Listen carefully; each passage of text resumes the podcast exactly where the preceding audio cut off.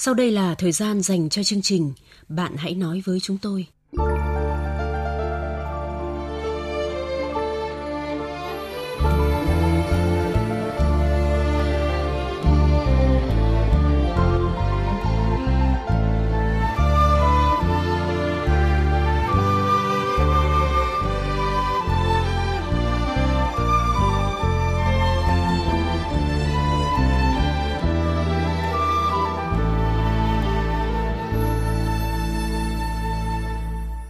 Biên tập viên Thanh Huyền và anh Tuấn xin chào các bạn.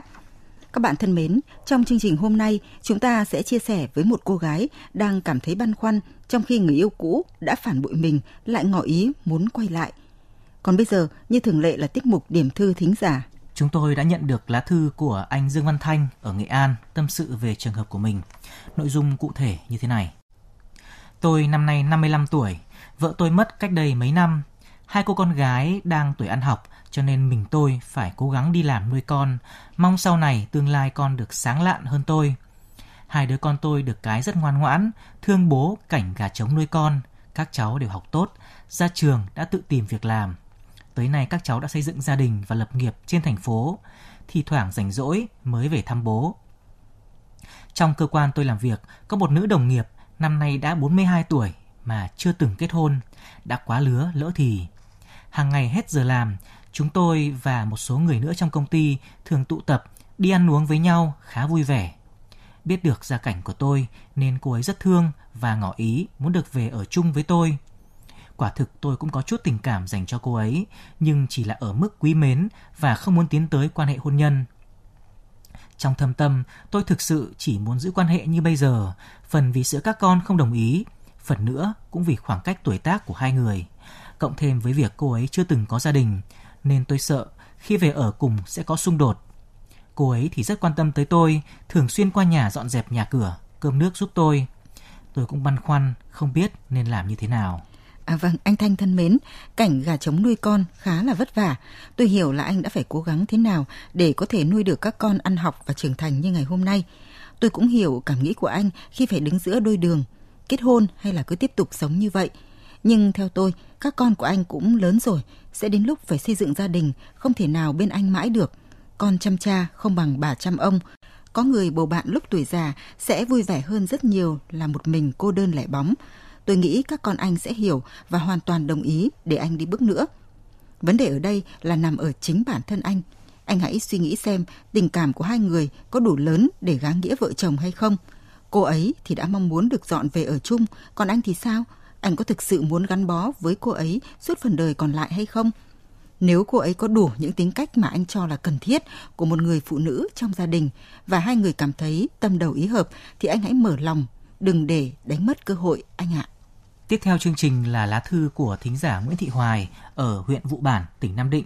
Nội dung cụ thể như thế này. Tôi kết hôn chục năm nay và đã có hai đứa con, một trai, một gái. Chồng tôi làm nghề thợ mộc, Công việc làm ăn cũng khá nên mọi chi phí trong gia đình đều từ tiền chồng tôi đưa cho. Thế nhưng anh là người khá keo kiệt với vợ, rất rẻ rặt mỗi khi đưa tiền cho tôi. Hàng tháng tôi phải tính toán rất chi ly mới đủ chi tiêu. Năm ngoái, khi con bé thứ hai được 4 tuổi, tôi cho gửi đi trẻ. Ở nhà chẳng biết làm gì nên tôi nói với chồng tôi sẽ đi làm, kiếm thêm thu nhập chi tiêu gia đình, cũng là để đỡ mang tiếng ăn bám chồng con. Thế nhưng anh cương quyết không đồng ý. Bao năm qua, chưa bao giờ anh tâm sự với tôi về chuyện làm ăn, lỗ lãi ra sao, nhà cửa có bao nhiêu vốn liếng, anh cũng không cho tôi biết. Nếu tôi có hỏi, anh lại gắt lên. Hỏi để làm cái gì? Ở nhà thì cần gì nhiều chuyện? Chuyện gì trong nhà, anh cũng đều tự quyết và tỏ ý khinh thường tôi. Nhiều hôm đến cả tuần, anh cũng chẳng thèm nói với tôi câu nào. Không khí gia đình thật nặng nề, đáng sợ. Hễ cứ đi làm về, thấy tôi thì câu đầu tiên là anh sẽ cáu Giờ anh đi đâu, làm gì, tôi đều không được biết. Sống với chồng mà tôi cảm thấy như người xa lạ. Tôi phải làm gì để anh tôn trọng và coi tôi là người thắp lửa gia đình đây? À, vâng, chị Hoài thân mến, một trong những nguyên tắc giữ gìn hạnh phúc gia đình là sự tôn trọng. Nếu vợ chồng không học cách tôn trọng nhau thì cuộc sống sẽ rất nặng nề và ngột ngạt. Tôi rất hiểu cảm giác hụt hẫng, buồn tủi khi bị chồng lạnh nhạt coi thường của chị. Tôi cho rằng vấn đề ở đây là do chị phụ thuộc quá nhiều vào anh ấy bao năm nay chị ở nhà nuôi con, anh ấy nghĩ rằng mình đi làm và lo cho cả gia đình nên tỏ ý coi thường chị. Thậm chí là ngay cả bản thân chị cũng có cảm giác bị phụ thuộc vào chồng nên anh ấy nói gì chị cũng phải nghe theo. Chị muốn đi làm, chồng không cho chị đi, chị cũng không dám làm trái ý. Để thay đổi cách đối xử của chồng, theo tôi, chị phải thay đổi suy nghĩ trước tiên, phải đi làm, có thu nhập để chủ động trong cuộc sống của mình. Dù anh ấy có ngăn cản, nhưng nếu chị mạnh mẽ bảo vệ ý kiến của mình thì sẽ làm được. Có thể thời gian đầu chị khó khăn khi phải lo việc nhà, con cái, vừa phải lo kiếm tiền. Nhưng rồi việc gì cũng sẽ quen nếu đã đi vào quỹ đạo. Hãy mạnh mẽ, quyết tâm để thay đổi cuộc sống của mình, chị nhé.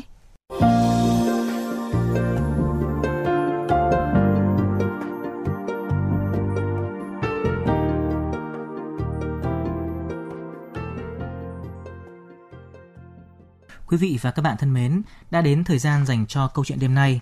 Biên tập viên chương trình sẽ thể hiện nội dung câu chuyện để thính giả hiểu thêm về tâm trạng của nhân vật. Tôi và anh ấy quen nhau được gần 2 năm. Khi đó tôi là cô gái đẹp nên đã lọt vào mắt xanh của nhiều chàng trai và tôi đã chọn anh. Không phải vì anh là người đẹp trai hay giàu có nhất trong số những người đang theo đuổi tôi, nhưng vì anh là người lì đòn nhất. Dù tôi có hành hạ, sai khiến như thế nào, nhưng anh đều đáp ứng được tôi, trong khi các chàng trai kia đều bỏ cuộc. Tôi yêu anh ấy bằng tất cả tình yêu đầu đời của mình, một tình yêu đẹp mà tôi đã mơ mộng về một cái kết đầy viên mãn như những bộ phim mà tôi đã từng xem.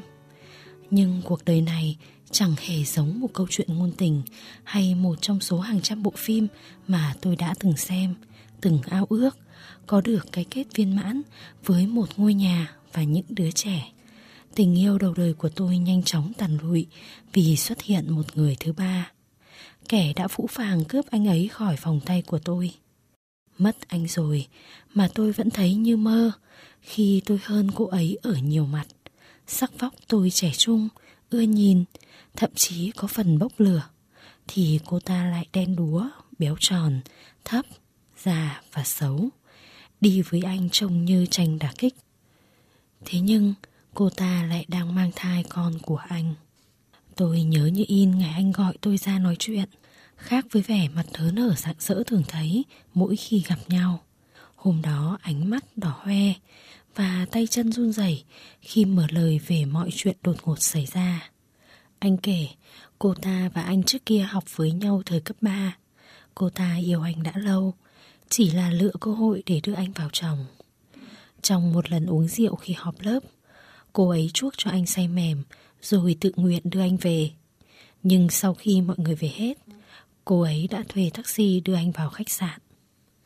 Cả đêm anh mê mệt không biết chuyện gì đã xảy ra. Sáng ngày hôm sau tỉnh lại, thấy hai người không mảnh vải che thân, nằm bên nhau.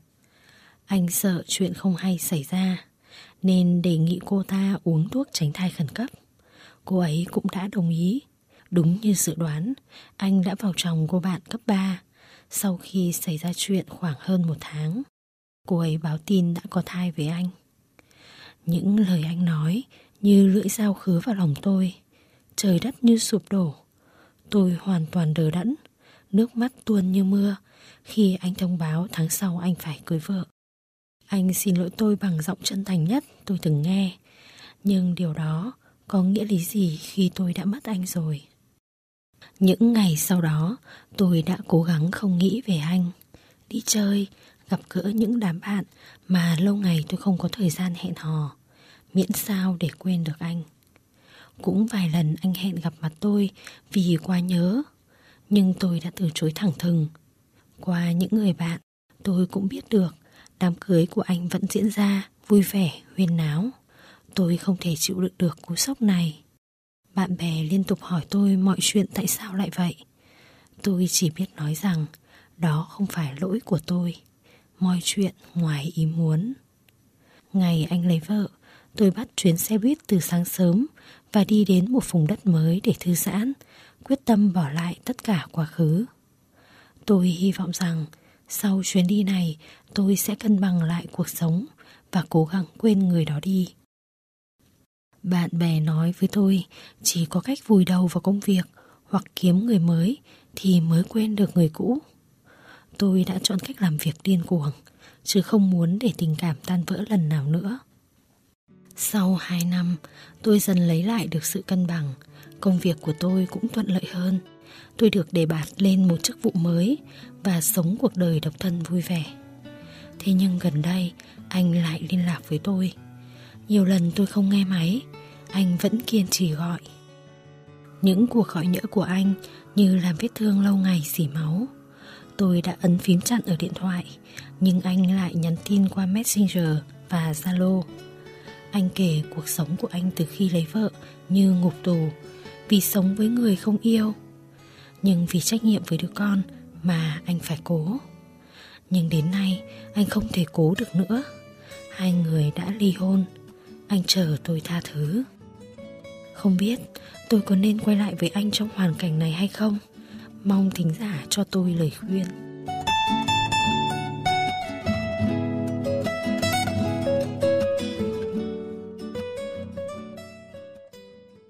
Các bạn thân mến, một cuộc tình chóng vánh, một đám cưới chớp nhoáng gần như đã định trước cái kết bất hạnh cho người phụ nữ. Mọi chuyện đều đã ngủ yên khi người cũ đã có gia đình. Thế nhưng hôn nhân không hạnh phúc khiến người cũ muốn trở lại với tình yêu khi xưa. Nên làm gì trong hoàn cảnh này là điều nhân vật đang chờ lời khuyên của thính giả gần xa. Chúng ta hãy cùng nghe xem thính giả đêm nay có lời khuyên gì dành cho nhân vật.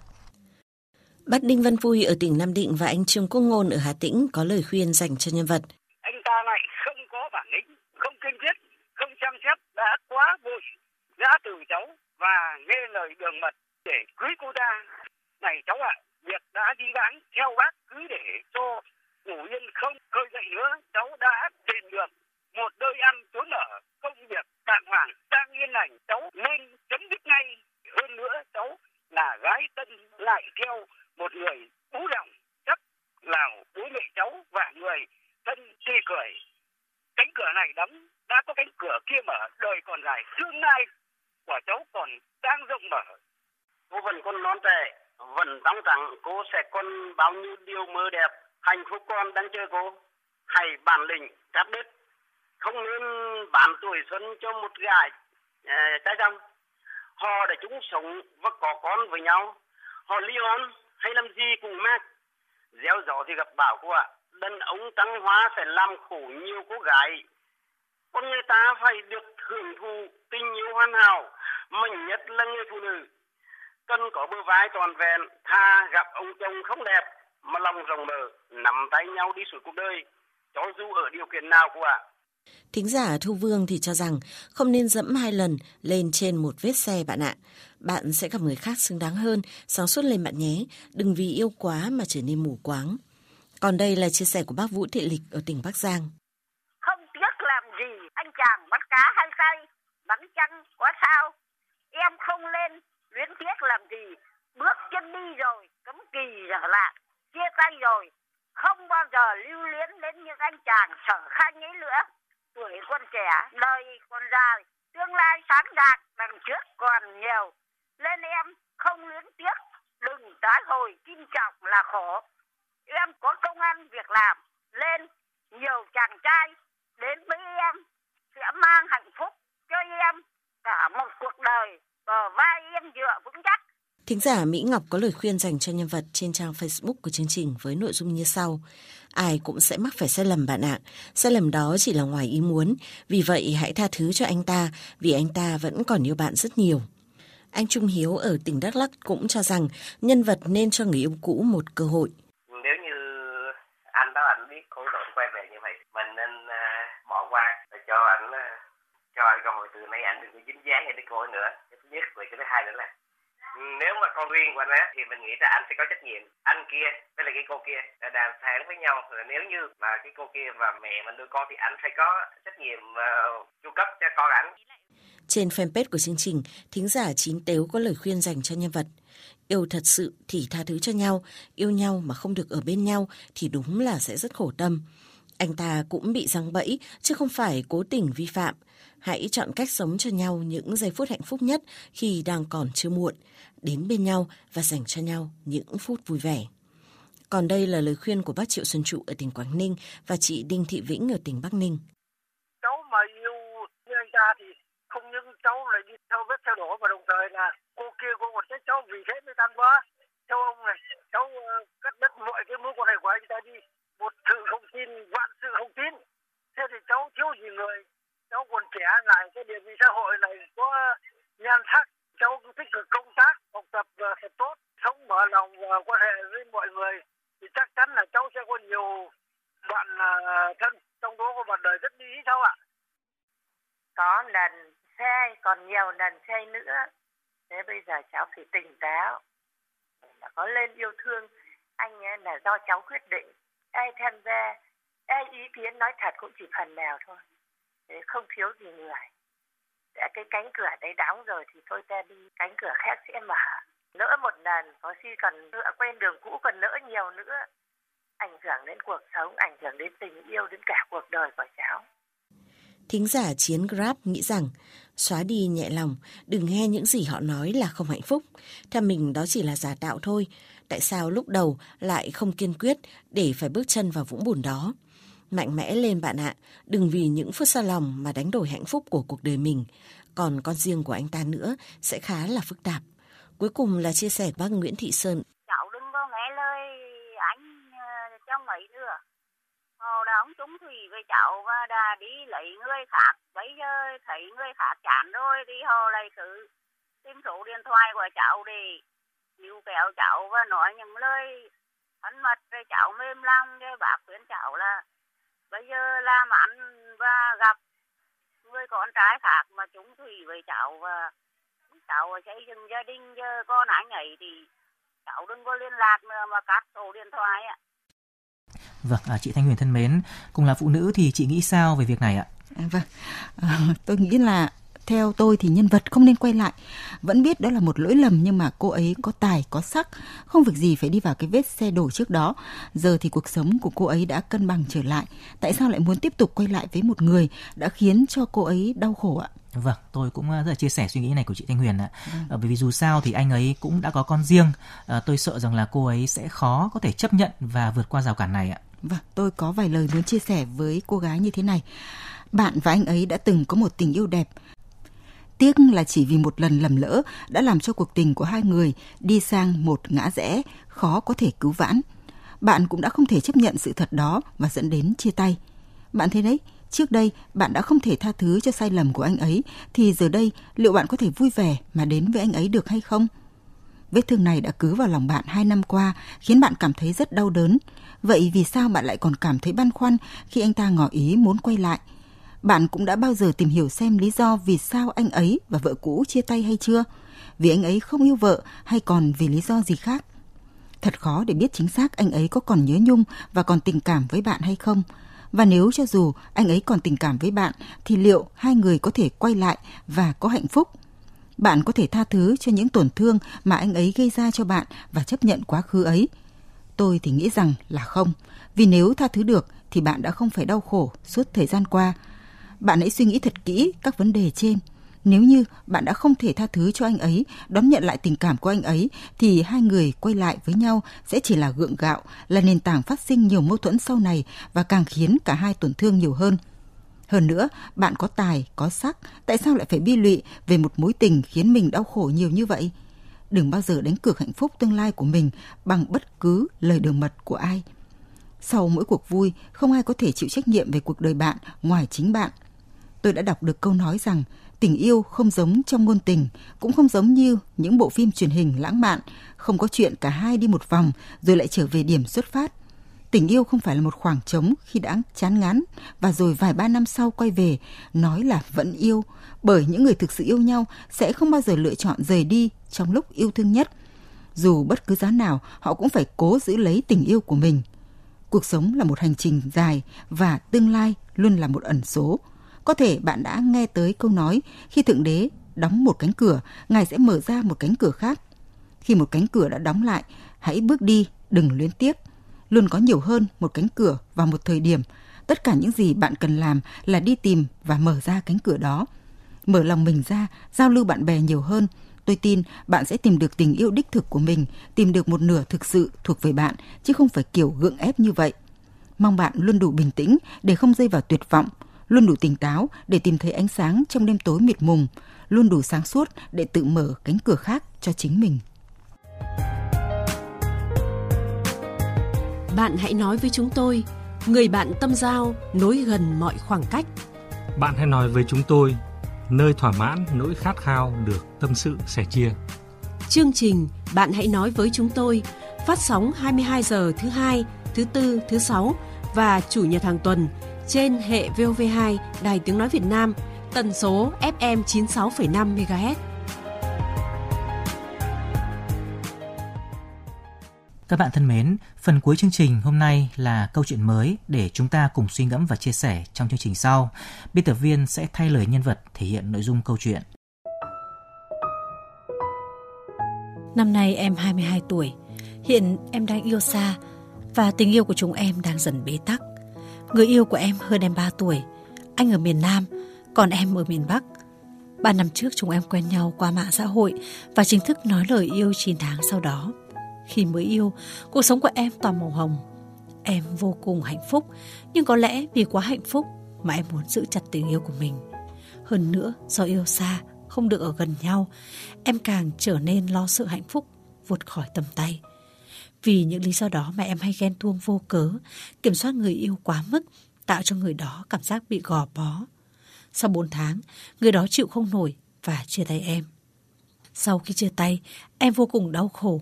Em không có tâm trí học hành, làm việc. Cuộc sống của em lúc đó hoàn toàn bế tắc.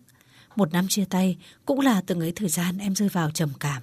Không muốn giao lưu với người khác, chỉ đắm chìm vào mối tình đã tàn vỡ. Lúc nào em cũng nhớ đến anh, nhớ từng câu, từng chữ anh từng nói với em. Ngày nào em cũng đọc đi đọc lại những tin nhắn chúng em từng nhắn cho nhau.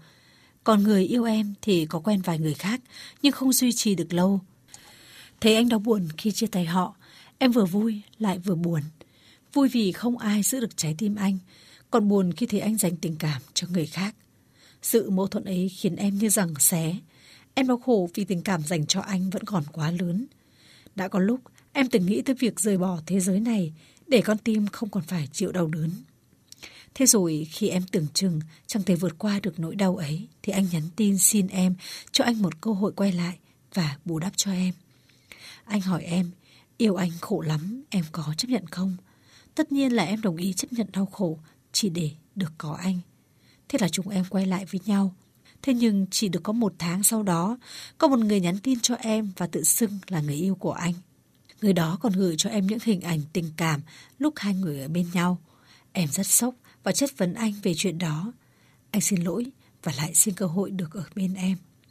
Thông qua mạng xã hội, em đã ba mặt một lời chọn em trước mặt mọi người kia và em đồng ý tha lỗi cho anh nhưng vẫn không thể nào quên được hình ảnh người kia và anh. Sau đó, em có một chuyến đi du lịch miền Nam với gia đình. Anh bảo em đến gặp anh.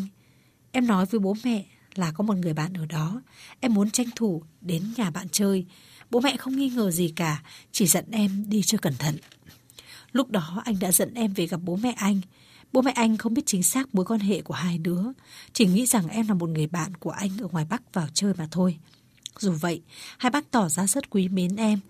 Sau lần đó, tình cảm của em và anh dường như khăng khít hơn, dù vẫn ở xa nhau. Nhưng em tin, chỉ cần trái tim chúng em cùng chung nhịp đập thì hai đứa sẽ sớm được ở bên nhau. Có điều thời gian gần đây, anh không còn ngọt ngào và quan tâm tới em như trước nữa. Lúc nào anh cũng cọc cằn và bỏ bê em. Khi em phàn nàn thì anh lại kêu em còn nít quá, rằng anh cảm thấy rất mệt mỏi vì tính trẻ con của em. Đôi lúc em cũng thấy mình rất trẻ con vì em luôn muốn được anh quan tâm chăm sóc, dành nhiều thời gian cho em hơn. Em cũng hay làm nũng, giận dỗi vì muốn anh quan tâm nhiều hơn. Thế nhưng anh lại nói rằng em không cho anh không gian riêng, làm anh vô cùng mệt mỏi. Nhưng em là người yêu của anh cơ mà. Chúng em đã không được ở gần nhau thì chuyện em muốn anh quan tâm, dành nhiều thời gian cho em, chẳng lẽ không phải là nhu cầu bình thường. Chúng em đã nhiều lần cãi nhau về chuyện này. Hôm trước trong lúc cãi nhau, anh ấy đã chặn Zalo và điện thoại của em. Sau đó, em nhắn tin qua Facebook cho anh để nói chuyện, giải thích rõ ràng, thì anh bảo cứ cho qua hết mọi chuyện đi và muốn em trưởng thành hơn. Nhưng từ đó đến giờ đã gần nửa tháng rồi, anh vẫn không bỏ chặn số điện thoại của em, cũng không chủ động liên hệ với em qua Facebook. Khi em nhắn tin thì anh chỉ đáp lại qua loa, thậm chí có lần anh vào đọc tin nhắn rồi mà chẳng buồn phản hồi lại. Em buồn lắm, em rất sợ mất anh ấy. Em sợ sẽ quay về như khoảng thời gian chia tay trước kia và em khó lòng vượt qua được. Làm cách nào để em có thể cứu được cuộc tình này? Em phải làm sao bây giờ?